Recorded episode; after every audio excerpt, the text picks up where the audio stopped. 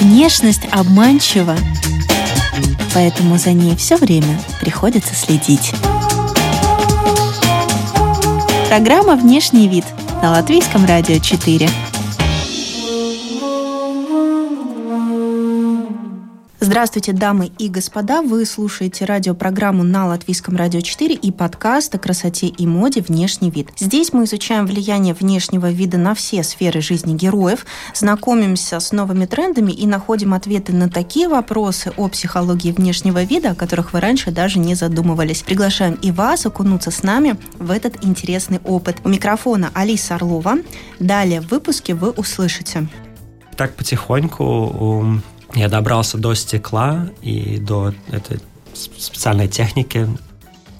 Ты слишком много видел, и у тебя какой-то вкус появился специфический. Живя в Амстердаме, что очень интересно, эм, как бы ты всегда думаешь о том, что будет дождь, и как бы это, ну, это неизбегаемый фактор. И сегодня у нас в гостях рожденный в Латвии, международно известный и востребованный во всем мире дизайнер, живущий сейчас в Нидерландах Герман Эрмич. Здравствуй. Привет, доброе утро. Вначале у нас есть такой традиционный вопрос, который мы задаем всем гостям, и в конце года мы распаковываем э, копилочку ответов на этот вопрос, и всегда очень интересно послушать мнение каждого гостя. И вопрос звучит так: что э, для тебя значит внешний вид? То, как тебя узнают и что тебе думают, может, как бы первые, э, первые мысли о тебе появляются именно смотря на тебя, я думаю, так. Моя работа очень эм, э, яркая, цветная, и на самом деле я так не выгляжу. Я, я знаю, есть авторы, дизайнеры и художники, которые похожи на свою работу. Они как бы себя несут в своей работе, а я как бы наоборот, мне нравится на самом деле очень простая одежда и э, более утилитарная такая функциональная. Как-то себя и свою работу я не могу идентифицировать в одном да. облике. Бывает такое, что ты устаешь от такого количества красок, перенасыщение такое красками у тебя возникает? Это бывает, но это только когда как бы я пытаюсь разделить работу между своей личной жизнью и, допустим, в моем личном пространстве. Наоборот, все очень спокойно и нейтрально. Так же, как э, моя внешность и также мой дом, он на самом деле очень спокойный и как бы нормальный. Ну, дома такой, наверное, э, скандинавский немножко дизайн присутствует. Да? Что-то белое, Натуральные материалы, дерево, металл, а, камень. И даже мы, когда выбираем духи, мы должны через какое-то время подойти и понюхать э, зерна кофе, чтобы вроде как очистить рецепторы. Дизайнерам, наверное, тоже нужно а, в какой-то период просто посмотреть на просто белую стену или там на деревянную мебель и тоже как-то очистить немножко свой взгляд. Да, так и есть. Ну, я очищаю свой взгляд, как бы занимаюсь другими вещами в своей жизни, как бы после работы или занимаюсь спортом, или куда-то Э, на природу Э, выезжаю, как бы тоже это очень, очень полезно, как бы не думать о работе и не, визуально себя не стимулировать ничем интеллектуальным или э, художеством каким-то, как бы просто выключить все это и как бы находиться где-то в другом пространстве. Это для меня очень важно. Мы об этом в самом начале немножко говорили. В мире искусства людей встречают по внешнему виду? Есть какие-то типы, которые сразу можно понять, как бы, чем человек занимается. Или он художник, или он архитектор, или он спортом занимается профессионально по каким-то кодам. Хорошо, давай как пример. Код для архитектора и код для э, дизайнера интерьера. Я думаю, будет очень похожим, но да, я так это более шутка. Я знаю, что когда, допустим, есть эм, какие-то мероприятия архитекторов, они все в черном, серьезные такие. Дизайнеры более экспер... экспериментальные, по-моему, но тоже не слишком э, такие пестрые. Ну, я вижу, что у тебя есть э, аксессуары, которые, ну вот мой взгляд, точно сразу привлекли. Это кольца. Есть у меня пара аксессуаров, очень мало. На самом деле только две цепочки, одно кольцо, и я да, это единственное как бы украшение, которое у меня есть. Мне это подарили, и как бы, да, для меня это важно. А дизайнеры носят все только дизайнерское? Такой сложный вопрос, что вообще как бы означает дизайнерское или не дизайнерское. В конце концов, все кто-то придумал и кто-то сделал. А, ну, я, я, я как бы понимаю а, суть вопроса. Говоря о себе, как бы, да, я слежу за какими-то отдельными дизайнерами или брендами, которые меня интересуют и к которым, к которому этосу как бы я ну, отношусь. Конечно, выбор до... сложно часто сделать, э, потому что, да, ты слишком много видел, и у тебя какой-то вкус появился специфический, ты себя как-то видишь. Бывает, конечно, сложно купить что-то.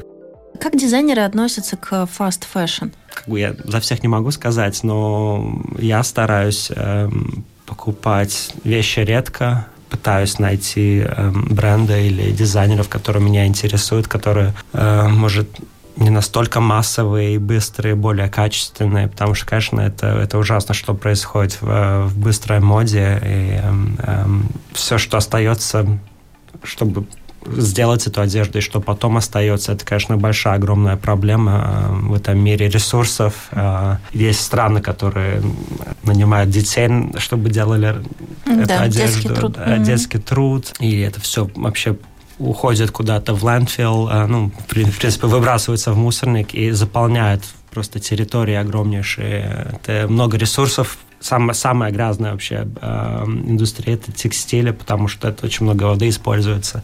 Конечно, да, это все, все ужасно, потому я стараюсь покупать э, одежду по минимуму и как бы пользоваться как, как можно дольше.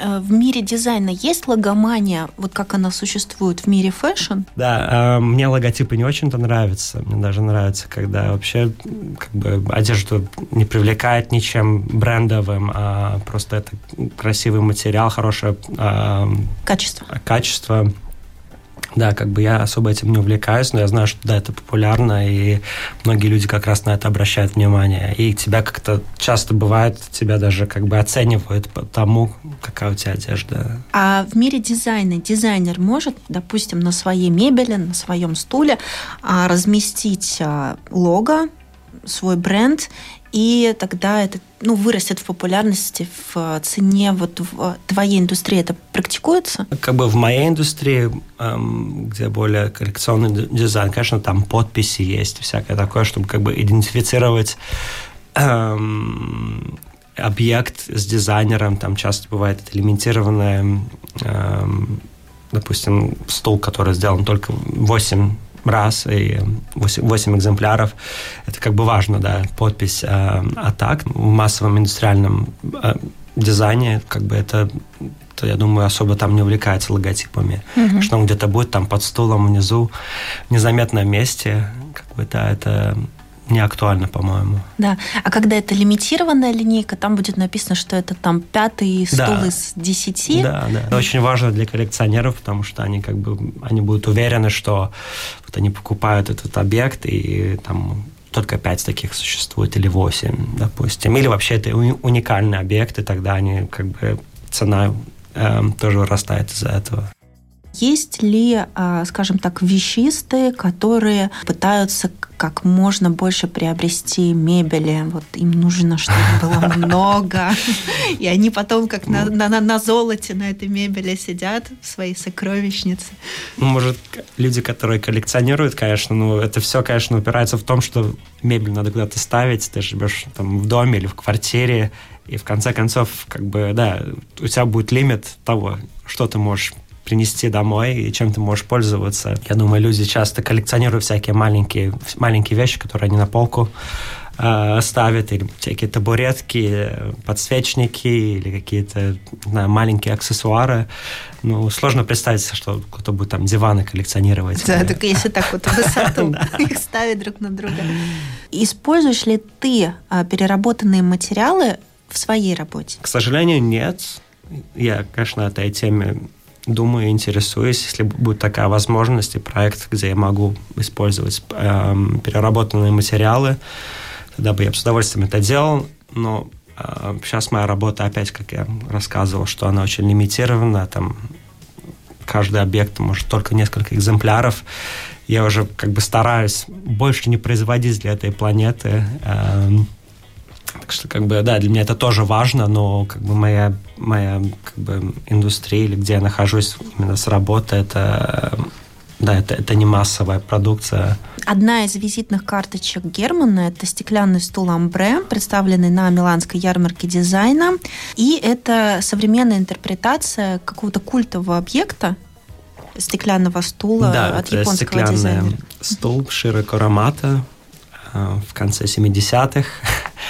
И мой проект Омбре э, это интерпретация его как бы стеклянного стула, дизайн классики, а уже в, в цветном облике этого времени. Этот стул находился какое-то время назад в нашем музее. Он до сих пор находится. До сих пор. Да, да, он э, в, в экспозиции. Как ты придумал, создавал свой фирменный градиент? Да, это какой такая долгая история. Э, до того, когда я работал, начал работать со стеклом, эм, я больше был увлечен графическим дизайном. Там делал плакаты, не знаю, логотипы, ну, все подряд на самом деле. У меня там друзья были в группах, для которых я делал диски и майки и всякое такое. И часто в своей работе я использовал цвет. Как бы мне как бы все время нравилось работать с градиентами, с, с цветами, и когда я, я уже начал учиться в академии в, э, в Эйнховене, в Голландии, я начал потихоньку работать с материалами. И как бы уже с 2D я переходил в три дименсии и как бы до сих пор думал как графический дизайнер, но я уже как бы мог использовать материалы и делать объекты. И так потихоньку я добрался до стекла и до этой специальной техники Э, который я до сих пор использую. Э, как бы стекло для меня это больше как медиа для работы со светом, потому что стекло прозрачное или можно отражать и как бы можно на самом деле построить свой мир свои, использовать свои формы и свои цвета. Вот в стекле это очень, как бы, очень классно. Я еще одну хочу ремарочку. А, вообще-то в Риге ты успел основать журнал о культуре, музыке и моде. Да. Я хочу это подчеркнуть. И ты это сделал в 22 года. Мы с друзьями начали журнал, который назывался э, «Вето», начали мы на полном энтузиазме. Эм, хотели сделать журнал про музыку сначала, потому что это как бы нас интересовало. У нас были друзья, которые э, играли в группах, и это как бы наша сцена была. Ну и потихоньку, конечно, мы поняли, что как бы э, себя лимитирует только музыка. Это, ну, как mm. бы журнал через полгода закончится. Начали как бы более обширно интересоваться эм, модой, эм, художеством, фото фотографией, ну, как бы всем, всем, что происходило, все, что было под, как бы, радаром других журналов, потому что конечно, и о дизайнерах писали, и о художниках писали, но мы находили как бы молодых, э, потенциальных, интересных э, талантов местных, и как бы мы хотели о них mm-hmm. говорить, о них писать, узнавать про них, и как бы, да, мы 10 лет эм, эм, вели этот журнал, было очень классно. Я познакомился с, ну, с, с многими людьми, с которыми мы вместе работали. Эм, до сих пор даже знаю. И ну, через 10 лет, конечно, мы уже чуть подустали, и появились другие интересы. Mm. Очень многие люди, конечно, мы когда мы 10 лет назад только первый раз с ними встречались и общались, конечно, у многих уже свои карьеры, и как бы, эм, да, многие занимают важные э, поста. А ты сам брал интервью или только редактировал? Я занимался арт, да, direction, эм, всем визуальным, как mm-hmm. бы концепция журнала. У нас была маленькая команда, эм, я сам не писал, э, не фотографировал, но как бы все остальное оформление это было на мне. Про тренды в дизайне хочу поговорить. Какой дизайн не потеряет свою актуальность даже спустя сто лет? Дизайн, конечно, очень следует другому эм, времени и календарю, чем как, как моды, допустим, которая быстро меняется по сезонам и по годам, э, чтобы просто дойти до дизайна и что-то произвести, на это, на это надо намного больше времени. Допустим, не знаю, проект может длиться, может, год, даже два, и тогда в конце будет только результат. Э, это, это часто не реакции на тренды, а это как бы да, это какие-то более глобальные явления. явления, перемены мира. Ну, опять же, вся, вся, вся утилитарная классика, как бы самые простые вещи, функциональные вещи, которые как бы делают как бы форма, следует функции, э, вещи, которые мы ежедневно пользуемся и которыми мы ежедневно пользуемся и даже не задумываемся, что кто-то их как бы придумал самые самые простые вещи там чистка для картошки стакан, угу. самый такой простой стул да. или стол. Меняются, конечно, материалы, меняются виды изготовления, более экономный подход к, к, к изготовлению, более долговечный или наоборот, что-то, что которое служит только, не знаю, год и потом растворяется, допустим. Такие вещи. Как бы наши потребности в дизайне, конечно, тоже меняются, но если мы говорим о мебели, это, в принципе, все, все те же самые элементы нашей ежедневной жизни. А если пофантазировать, ты мог бы создать, допустим, стул, который бы потом растворился? Вот он бы прослужил, допустим, 5 лет, и потом растворился, потому что он был бы, ну, допустим, какой-то органический. Да.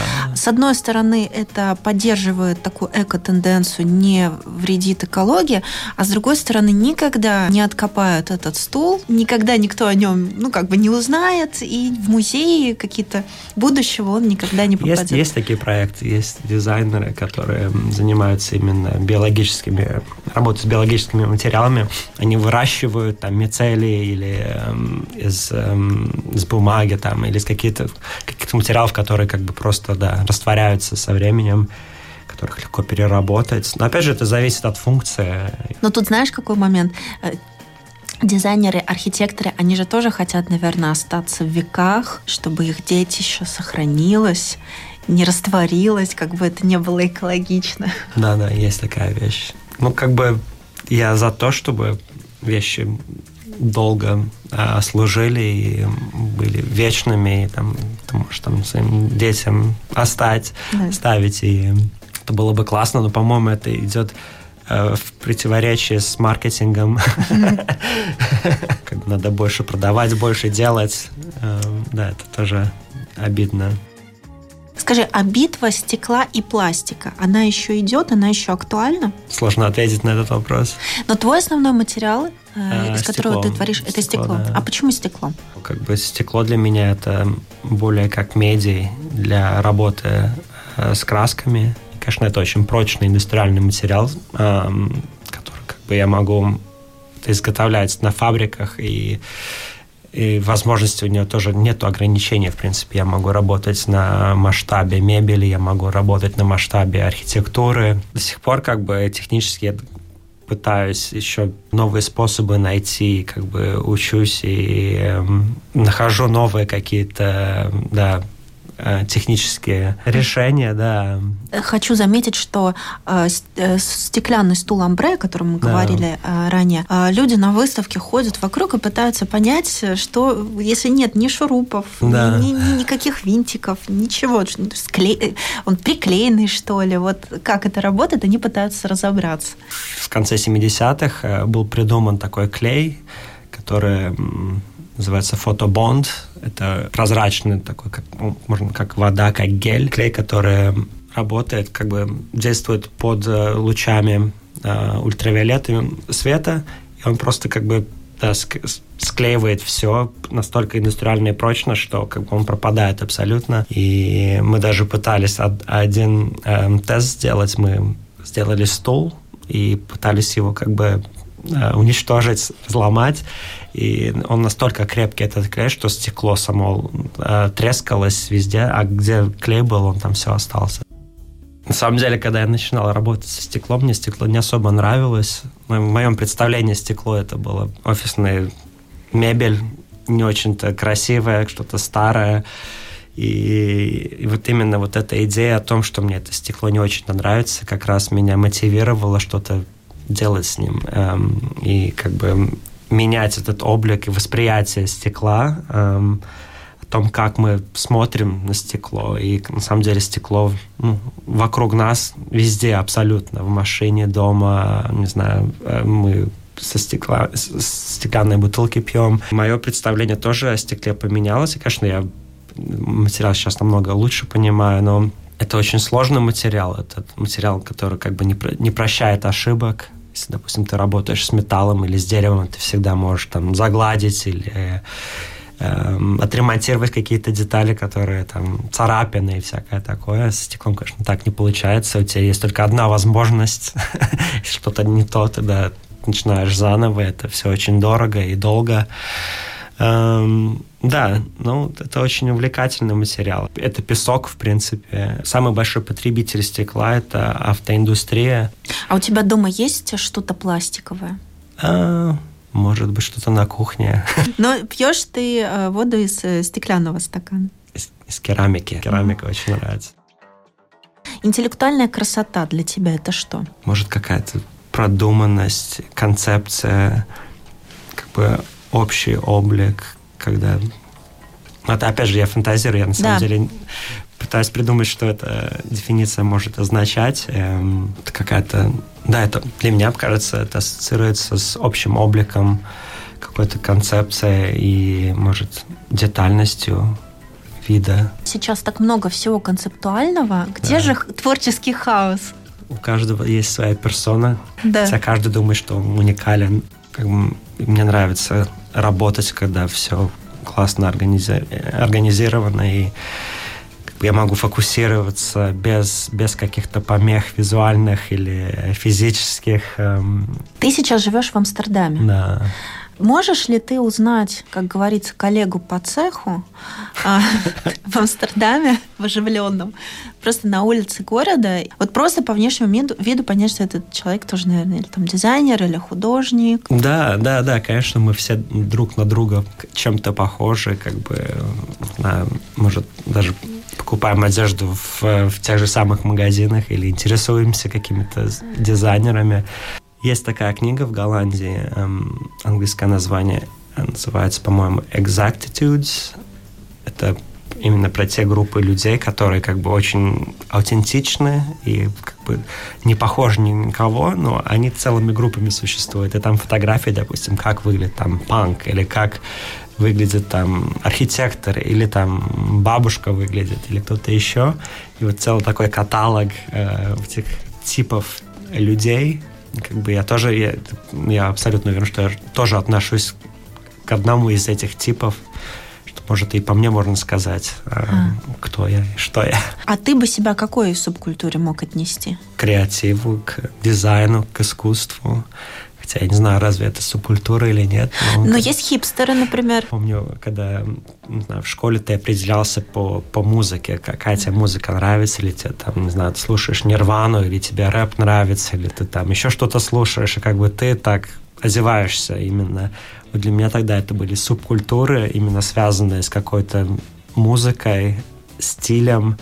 Сейчас как бы да, мне сложно определиться, потому что я всю музыку подряд слушаю, которая мне нравится. На самом деле в одежде мне нравится как бы более как бы униформы, а, рабочая одежда или более функциональная. Допустим, живя в Амстердаме, что очень интересно, эм, как бы ты всегда думаешь о том, что будет дождь. И как бы это, ну, это неизбегаемый фактор жизни в Амстердаме, как бы ты уже более практически смотришь, что ты будешь, ладно, ты будешь на своем велосипеде, будет дождь, но опять же ты пойдешь в ресторан, как все это как бы скомбинировать, и как бы это тоже на тебя влияет, на твои выборы одежда. Говоря про униформу, когда ты работаешь над э, каким-то дизайном, э, ты во что одет? В чем тебе удобно работать? Что это? Ну, у меня нет такой рабочей одежды. Это моя нормальная одежда, потому что моя вся, вся работа более происходит в студии, как бы в офисе, за компьютером, не знаю, маленькие макеты. Когда мне надо ехать на производство, там уже люди, вот они вот в униформе. Комбинзоны, там, обувь специальная, защитная всякая. Да. Как бы, да. А сам ты стекло пилишь, режешь? Нет, нет, нет, нет. Но я часто рядом нахожусь. А в чем ходит на выставке в Амстердаме? Ха, ну во всем, по-моему. Часто бывают выставки, когда, не знаю, ты, ты видишь какой-то поток, там, не знаю, или или школа, или стиль, когда все люди похожи друг на друга выглядят.